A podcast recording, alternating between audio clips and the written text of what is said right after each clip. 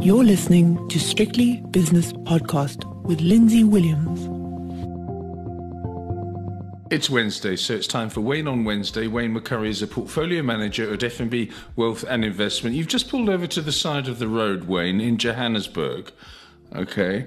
Now, Yes. on several occasions, you and I have had our weekly conversations, which I look forward to enormously, interrupted, let's say, by uh, cell phone reception, which is usually Correct. to do with load shedding and towers not working uh, properly. How is the situation at the moment?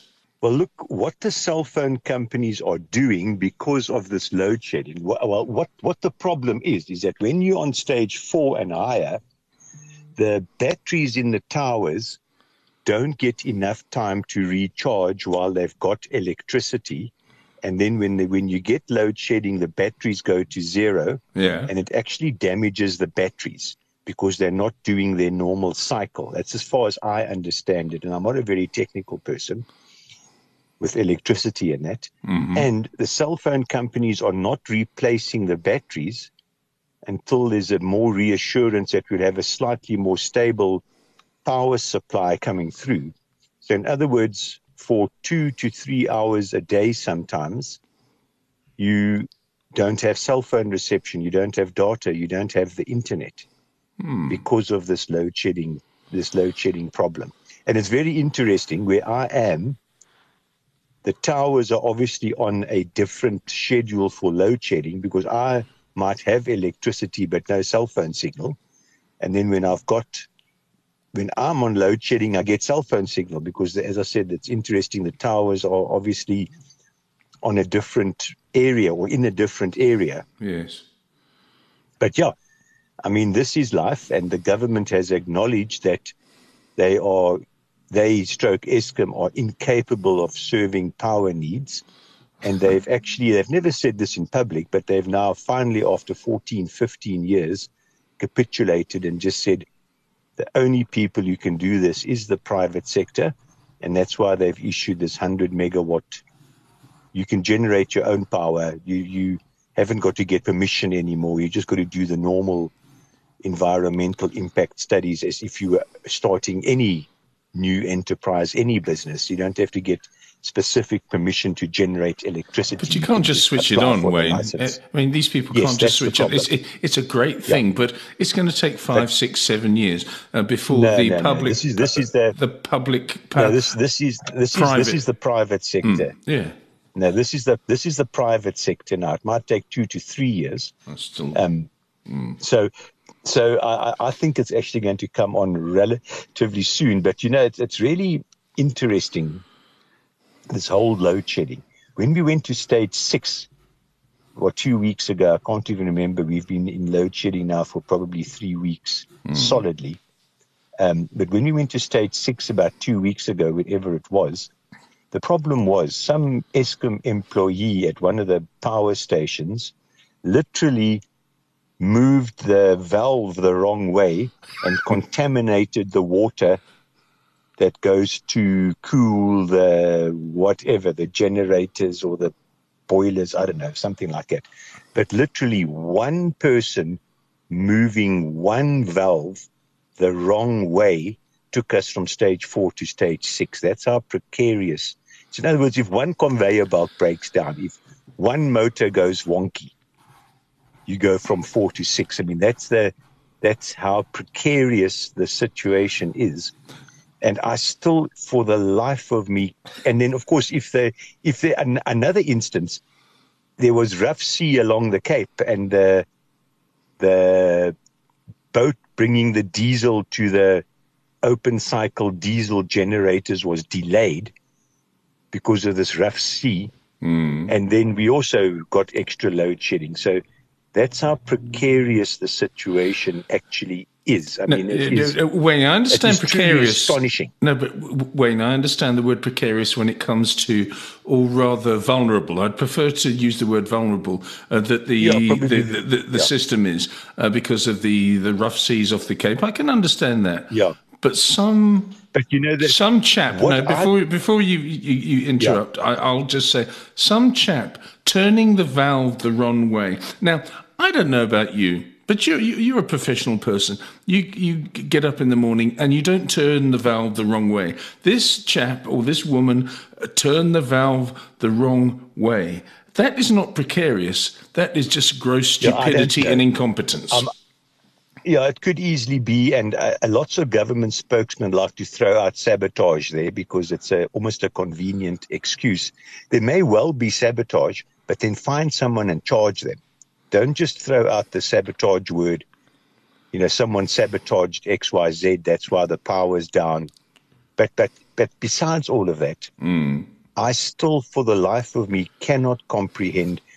Everyone in this country knows we've got power problems. I mean, obviously yes. why that we don't go to permanent stage one or permanent stage two so that the diesel tanks can be full. We've got a reserve that the dams that are used to generate electricity can be full.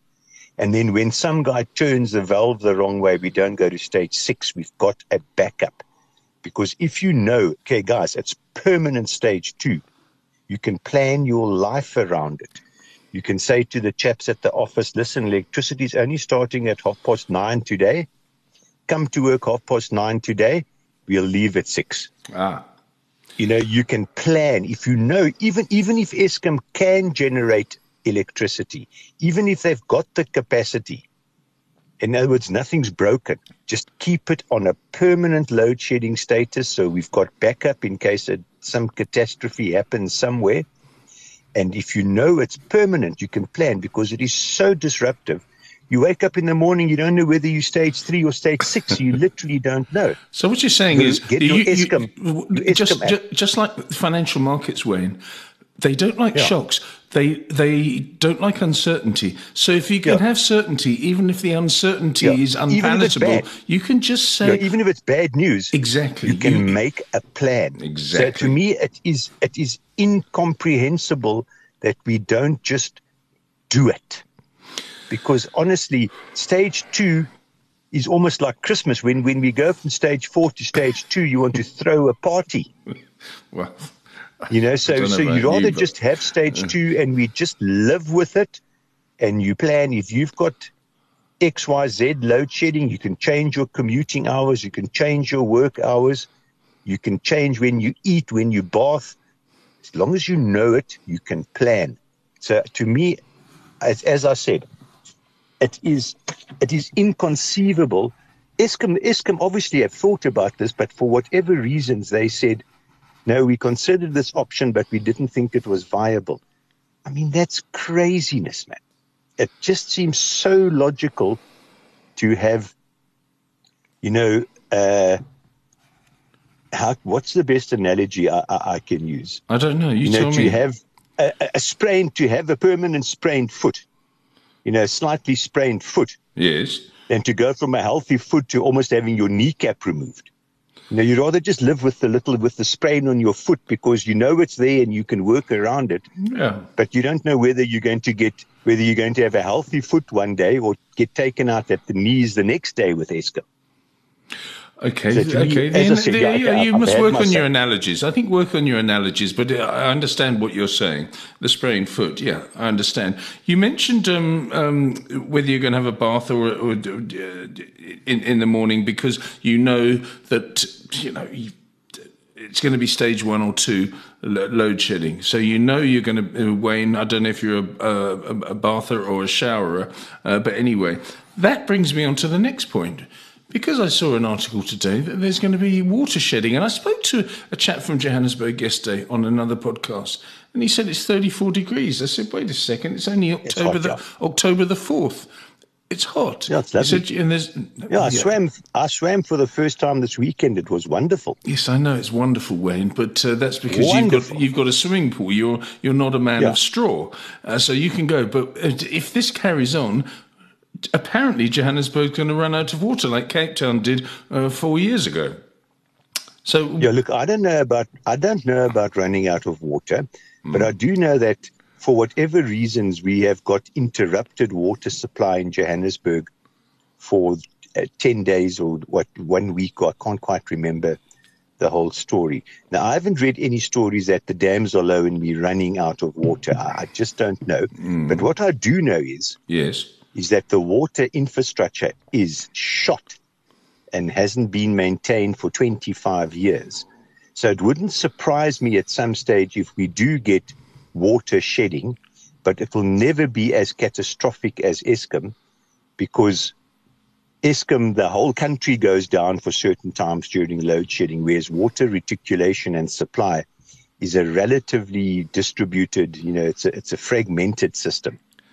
So, you know, the whole water in the whole country will never go down, but certain areas, load uh, water shedding, I think, is coming because the infrastructure has been shot for so, so long and the necessary repairs and maintenance and upgrades hasn't been done. But- the same as anything else in the country. I mean, it's not, the water thing is not unique. You can look at anything Yeah. whether it's Eskom or education or the police or the prison services or the municipalities. Yeah. But listen to yourself, Wayne. I mean, just listen to yourself. Play this to, uh, uh, to uh, somebody in London or Frankfurt or New York or, or Sydney. Listen to yourself. You're saying, oh, well, we're used to load shedding electricity. We, we're used to having power cuts, in other words. I don't know why they say load shedding. It's a power cut, for Yeah, goodness it's- sake. it's- And now you're saying, you're now saying, well, we've now we've got some water interruptions. It's supposed to be an aspirant first world country, and you put up with it. I don't understand Well, how you can say to me, uh, we're, we're, we're going to have this and we're going to have, have that. Do something about it. South I was Africa. born here and I love the country. I'm- Yes. I'm, not, I'm not, I'm too old in any case. No, But- you're not. But the point is, I mean, other than at the moment, maybe water shedding's coming, maybe it's coming, but at the moment it's Eskom. Luckily enough, our lives, my life, my life, and um, let me rephrase that, my own particular life, Yes. I don't have to interact with the government much. So I have the greatest empathy for people who are on grants or study loans or whatever who have to interact with the government on a regular basis, whether they go to, you know, government clinics and government schools and I mean that must life must just be too awful. But Yes. me myself, I, I don't interact with the government and experience that inefficiency and But you have incompetence empathy for the people that have to do so, Wayne, and that Huge is the empathy, that huge is the empathy, massive, empathy. massive proportion of the South African population Yes. has to put up with that. And as a South African, and as you quite rightly say, you love this country, and quite rightly, I had uh, I had 28 very very good years there, but I wasn't exposed to no water and no electricity. I mean, there was no yeah. electricity for for quite a while in, in the last few years that I was there. But I don't understand why South Africans don't rise up and do something about it. I just don't understand Well, exactly, it. and, and and you do it, and you do it at the voting stations. And I mean, the ANC's popularity has gone from sixty-eight percent to fifty, and maybe it's going down.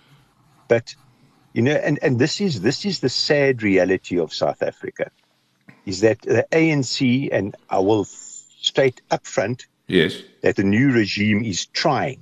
Whether they're successful enough, it will whether they're successful and whether they will turn the ship and are they and they're not doing it quick enough, but they are attempting, they are trying. Where? Where are they However, trying? I, I don't well, see you where can look trying. very simply. There's three X There are three X um, ministers and deputy ministers in court on charges of bribery and corruption. That's good. the the the, man, the management of Eskom, of Transnet, of Denel, of the Land Bank, all everything's been changed. Every single big state institution, the old the old management and board of directors are are out and gone. So they are trying.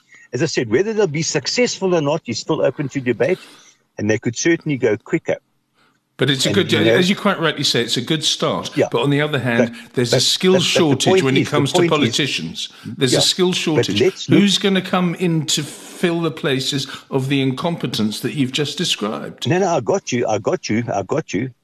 But uh, the, the point to this whole conversation was to talk about the opposition parties. Yes. Who are they? Who do you vote for? Yeah. Do you vote EFF? No. No chance. Do you Not a vote chance. I mean, that's a useless bunch, the DA. I mean, they are completely useless. so, they- who do you vote for?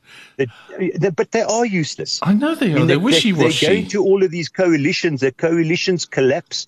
You get leaders of the DA making the most outrageous statements, and you know they don't inspire confidence. And and and and the true tragedy of it is, the government, the South African government, the, the, the govern the, the the governance of South Africa should be handed to opposition parties on a plate. You know, anywhere else, we, if a government, if any other government in a democratic country has done what our government has done and just simply Eskom state capture and inefficiencies and incompetence, they would be out of power so quickly. And that's, that's exactly what's going to happen to the conservative government when they have the next election. They're going to be out. So, mm. but yet, you look at the opposition here, who do you vote for? I mean, maybe some of the new parties, maybe Action SA, maybe a couple of the other up and coming parties, but they're not going to win the next election. The You know, sad thing so- is, when the sad thing is, You sit back that- and say, who else is there? I mean, I still vote DA, even though I think they are useless. you can't. You d- don't Well, vote at all. not- and you can't vote can't for vote them. ANC, and I can't vote. I can't vote ANC, and I can't vote So then don't vote. so Spoil I your vote vote. for the DA. No, it's your duty to spoil your vote because Yeah, I there- suppose there's I an- could do that. they're unvotable. That's that's the point. Yeah, and do you know the I mean, thing is, Wayne, is that there is Yeah. so much potential. When I did charity work with children, I used to work with um, coloured and, and black children, and I would sit down and I would read them a story, and there would be thirty or forty of them uh, sitting there on on on the floor, and I'm sitting up there, this big tall white man, and everything, and you see how how thirsty they are for knowledge, how thirsty they thirsty they Yes. are uh, to to uh, to make themselves better. They don't know that. Uh, they, they they just want to learn, and that is the that Well, is the got- sadness about South people- Africa because South Africa could be a it's a powerhouse. sadness, and and and one of the and one of the positives. We have wonderful people in South Africa. you really do. They are caring. They are they are um, intelligent, and that's one of the true assets here. Because I think any other country that have gone through this might have had a civil uprising and an Arab Spring, and not just recently. I mean, fifty percent unemployment. There should be a civil. There should be an Arab Spring here. I mean, there should be, you know, literally almost forceful overthrow of, of, of the government because of this one factor. But you know, we've got good people here and we stick with the system. And by and large, other than taxi drivers, by and large, people obey the laws, obey the rules, are courteous, are friendly. Yeah, I So, agree yeah. with you, but I mean, it's a, it, it, it's it's a tragedy. As I said, it should be an economic powerhouse. It really should be. Anyway, let's talk about the markets now Yeah. because you managed to um, uh, distract me. Divert everything. Exactly, you did. Okay, what do you think about the last two days, Monday and Tuesday? S and P, Nasdaq, uh, Dow Jones, JSE, obviously, I- FTSE. And do you say to yourself, "This is a bad thing; it's just a short covering rally," or do you say to yourself, "This is a good thing; it's not going to last; it's going to come back"? But this is where Wayne McCurrie, on behalf of his clients, starts to, uh, to, come. And, and nibble away because, as we can see at the moment, as I look at my screen, the S and P 500 futures down one and a half percent. I Down think, again, Wayne, yeah. I think now is the time to start to look at it and say, we had the spike, we've come back, we've got the double bottom, up we go. That's my personal view, not so as well. I think we, I, I think we're in that bottoming phase. I think the big too. weakness is done, Yes. and the next thing is to buy. Okay. When are you going to buy? We have already started buying. Oh, well done. And Not big, you, but we have started buying. can you can you tell me the sectors, or is that um, um, a Buying privileged South information? African shares. No, no, we're buying South African shares. Good old-fashioned consumer-facing South African shares. So consumers, uh, cons- cheap, consumer stocks, and also fun- and, and banks, probably. Well, we got we got lots of banks already, and thank goodness for that. Yeah. Yeah, Because some some shares actually are very cheap out there, and and and you know we the same as everyone else, we've got our US tech exposure. I think the worst is over for the rand. It's not going back to 16, but I think the worst is over. Mm. The the massive dollar strength. Well, it's not rand weakness; it's dollar strength. I think the massive, massive dollar strength is probably at its peak. It's not going to reverse hugely over the next year, but it's probably done its thing. Mm. The pound weakness is probably over as well. I mean, what happened in the UK was just crazy, but they had to reverse some of it. They've reversed the tax cuts because ultimately the market does talk. Eh? Yeah, that was a complete disaster. What uh, the, the the new um, UK government? It's not a new UK government. Yeah. It's still the Tory party, but Liz Truss and Kwasi Kwarteng, Yeah. the the new chancellor, disastrous execution I mean, of what they were trying yeah. to do. Yeah, catastrophic. But I think they might get it back together again because they've had the, the guts at least to say, okay, we were wrong and we'll do something else now. But still, the inexperience of these people was startling Yeah. to me. Yeah, because I mean, as I said early on, ultimately, uh, you know, in any big democratic country, big democratic inst- coun- country, ultimately the markets talk. I mean, even in South Africa, the markets spoke when Zuma put, uh, who was the weekend wonder again? Um, Nene. Uh, Desmond, Des, when he put Des van Rooyen in, Oh, that Okay. lasted four days and he had to change because the market spoke. okay. So, You know, so, so, yeah. so, the market is efficient and says, wait a second, uh, you know, Well, the market, the market's not necessarily efficient, but the market votes with its feet when something goes dramatically wrong. It literally, the market carries no emotions, no feelings. if something's better somewhere else, or some cat- catastrophe happens, the market votes with its feet. There's no emotion involved. There's no legacy. There's no attachment. You know, it's not like forgiving your your cousin because he got drunk at Christmas party again. You forgive him because he's your cousin. Even when when something goes wrong, the market's got no emotion. Yeah, the market can be brutal. It's a great leveler. The market is a great leveler. Uh, market participants just say, "I'm sorry, you're absolutely wrong on this one." Uh, Wayne, really interesting conversation. Uh, so you've started nibbling. That's that was the sort of general theme I wanted to um, uh, that I wanted to play out in this conversation. Now we have to talk about food. I haven't really got a food story apart from the fact that where I live is a culinary wasteland. And I ordered a takeaway last night because I like watching football. And I thought, well, I'm not going to cook because I want to sit down and watch football and have something. It was terrible. There was too much MSG in this, this Chinese takeaway I had. And I felt ill when I woke up this morning because, you know, my. Well, my that's not a good. That's not a good food story. I've got a good one for you. yes, exactly. quickly. I want you to tell me your food On story. Saturday night, I had a good old-fashioned South African braai vleis, oh, yeah, go on. and I've got some farm-style boerewors, Yes. and I got chicken sausages done in like a Cape Malay curry sauce. Where did you get those from? Woolworths? Yes, and I've got little bacon sticks. Hmm It's like bacon with uh, cherries on the bacon sticks. Cherries. And I lit the fire. Your cherries and bacon on like a skewer on a sosatie stick. It's delicious. Hmm, okay. I lit the fire. I had some garlic bread. We braaied the fire. The coals were perfect. We braaied and we ate our full and we had some leftovers that went into lunch boxes yesterday, uh, Monday and Tuesday.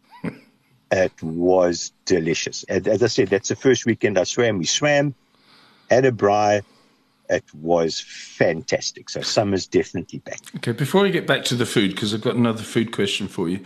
When you swim, do you swim because you're in private? Uh, do you swim naked, or do you swim with speedos or baggy shorts? How do you swim? Next, next question. Okay. Uh, the next question is uh, so it's naked. Okay. The next question is uh, the starch when it comes to the braai. Do you have baked potatoes? Do you have mealies? Do you have rice? How how do you accompany the We meat actually, that you we actually have mealies often. We actually have mealies often. I really like mealies. What you do is you wet the mealie, you wrap it in cling wrap, and you put it in your microwave for about eight minutes, and that cooks the mini. That's cheesy. you put it on the braai just to char the outside and give it a little bit of a braai taste to it. But Ah. but starch and that, I'm not really surprised. Despite my girth, I'm not really a huge starch fan. I don't chow many potatoes and bread and stuff like that. Mm-hmm.